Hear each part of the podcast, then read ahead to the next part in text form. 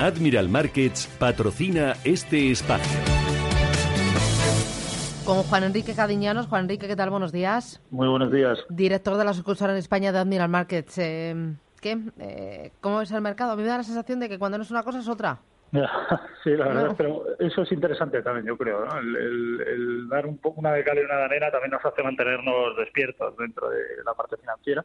Y yo creo que también el mercado se encuentra en ese escenario ahora mismo. ¿no? Creo que las referencias macroeconómicas que, estamos conociendo y sobre todo las que esperamos conocer a lo largo de todo el mes de, octubre son relevantes, tanto la parte europea como la parte americana. Y esto, lógicamente, le debería dar una, una evolución con cierta volatilidad, tampoco mucha, pero sí que en algo, en algunos aspectos importantes en cuanto a irrativos al consumo, con cierta volatilidad, lo cual puede ser positivo, aunque lógicamente también eh, hará que, tengamos que estar listos, rápidos y sobre todo que tengamos un plan de trading adecuado. Eh, es un mercado muy para profesionales, entiendo yo, ¿no? Yo creo que, pero eso es lo bueno, ¿no? El, mercado ahora mismo es cierto que esa volatilidad se puede prestar a, no acceder cualquiera a él, más que nada porque en cualquier momento nos puede nos puede echar, pero yo creo que, que el camino no es malo. Es cierto que el futuro tanto de medio como de largo plazo se antoja complicado eh, con vistas a la situación que hay eh, en base a política monetaria, eh, tenemos la situación arancelaria, tenemos una situación complicada en, eh, en Italia, la subida en cuanto al petróleo, la situación del eurodólar. hay aspectos que pueden limitar, en este caso, la, evolución del, mercado de renta variable, pero bueno, también están las alternativas en el mercado, mercado refugio, inversiones secundarias que lógicamente nos dejan también una puerta abierta a una posible inversión alternativa que puede venir bien a nuestras carteras. oye, em, ¿sería especialmente prudente con aquellos valores que tienen intereses en Brasil con un Santander, un Telefónica, un Mafre?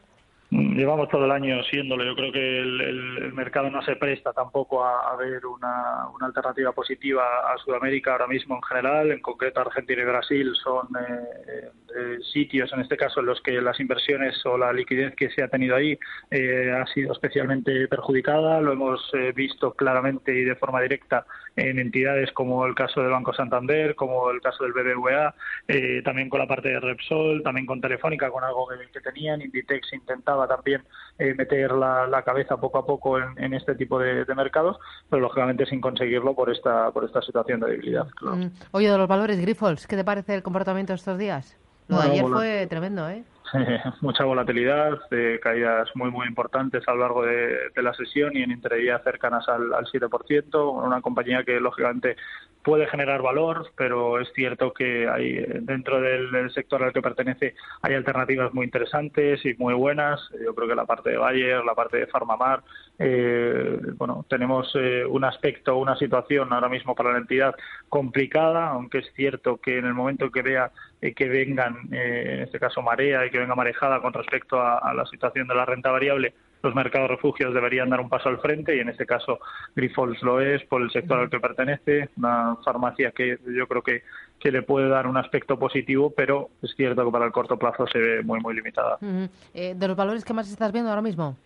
Bueno, tenemos la parte inmobiliaria colonial, eh, vemos Solaria, Técnicas Reunidas, la parte de SACIR también tiene buenas perspectivas y, buen, y buen aspecto. La parte de Siemens Gamesa puede tener algo de, tirón. yo creo que el sector es la parte energética y la industrial deberían eh, tener un buen comportamiento y continuar sin, sin tenerlo, en este caso el sector financiero, que por, bueno, por, no por culpa, pero por las razones del Banco Central Europeo seguirá, bueno, eh, limitada y lógicamente sin poder hacer negocio el sector financiero muy peligroso, ¿no?